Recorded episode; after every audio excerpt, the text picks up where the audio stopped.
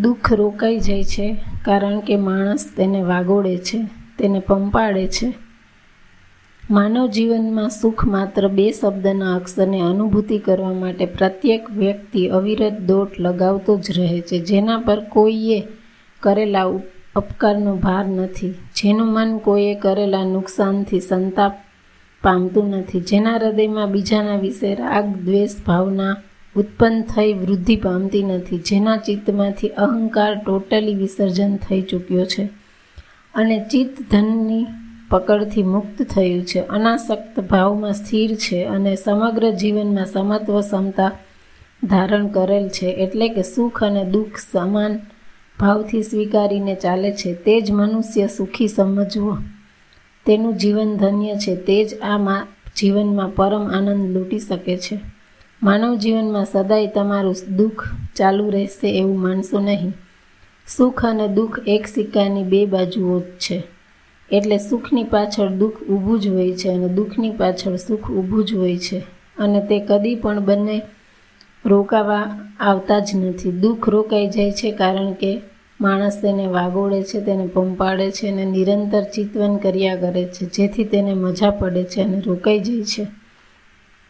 આમ તે આપણા કારણે રોકાઈ જાય છે. જો ઉપેક્ષા કરો, તેનું ચિતવન કરો, નહીં જતું કરો, તો તે વહ્યું જ જાય છે. વાદળાની માફક તે પણ વિખરાઈ જાય છે. માનવ જીવનમાં ગમે તેવી ગૂંચવણ ભરેલી બાબત હોય, તેમાંથી નીકળવાનો માર્ગ હોય હોય જ છે. તમારા સઘળા દુઃખો જીવનના બળાપાઓ ચિંતવન અને વિપત્તિઓ એક સીધા તેમજ અતિશય ચોક્કસ તમારા પોતાના જ જીવનના વ્યવહાર અને આચરણ અનુસરીને તમારા પર આવ્યા છે. તેનું કારણ તમો કારણ તમો જ પોતે જ છો. તમારા પોતાના કર્મો જ છે.